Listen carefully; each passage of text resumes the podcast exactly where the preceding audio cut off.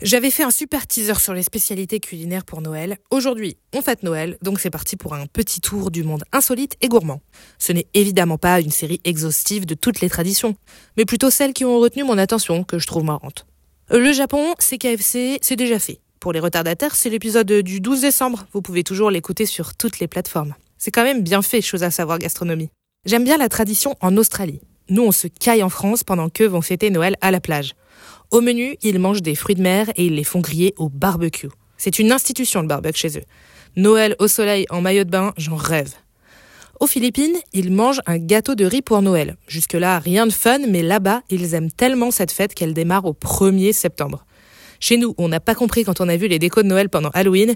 Eh bien, les Philippins, ils le fêtent pendant 4 mois. Autre féru de Noël, les USA. Avec leur concours de décoration de maison, ils sont à fond. Les Américains cachent un cornichon dans leur sapin, synonyme de chance pour l'année à venir à celui qui le trouve. Là-bas, on laisse aussi un verre de lait et des cookies au Père Noël, pour qu'il reprenne des forces, il a un peu de boulot ce soir-là. Les Norvégiens, eux, proposent un bol d'avoine au Nissé, une créature mythologique qui les protège. Retour en France avec la Provence. Il n'y aura pas de bûche de Noël sur les tables, mais plutôt 13 desserts. L'idée est de représenter la scène, le dernier repas de Jésus entouré des douze apôtres. On y retrouve des noix, des dattes ou encore la pompe à l'huile, un pain à la provençale.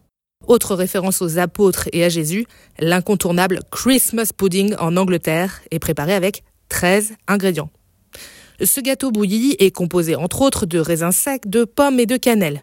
Et vous n'y trouverez pas de beurre ou d'huile, mais de la graisse de rognon de bœuf. So bizarre, mais so british. Qu'importe les traditions religieuses, petits rituels païens et autres pratiques saugrenues, Profitez un maximum de ce moment. Je vous souhaite de passer un beau et joyeux Noël.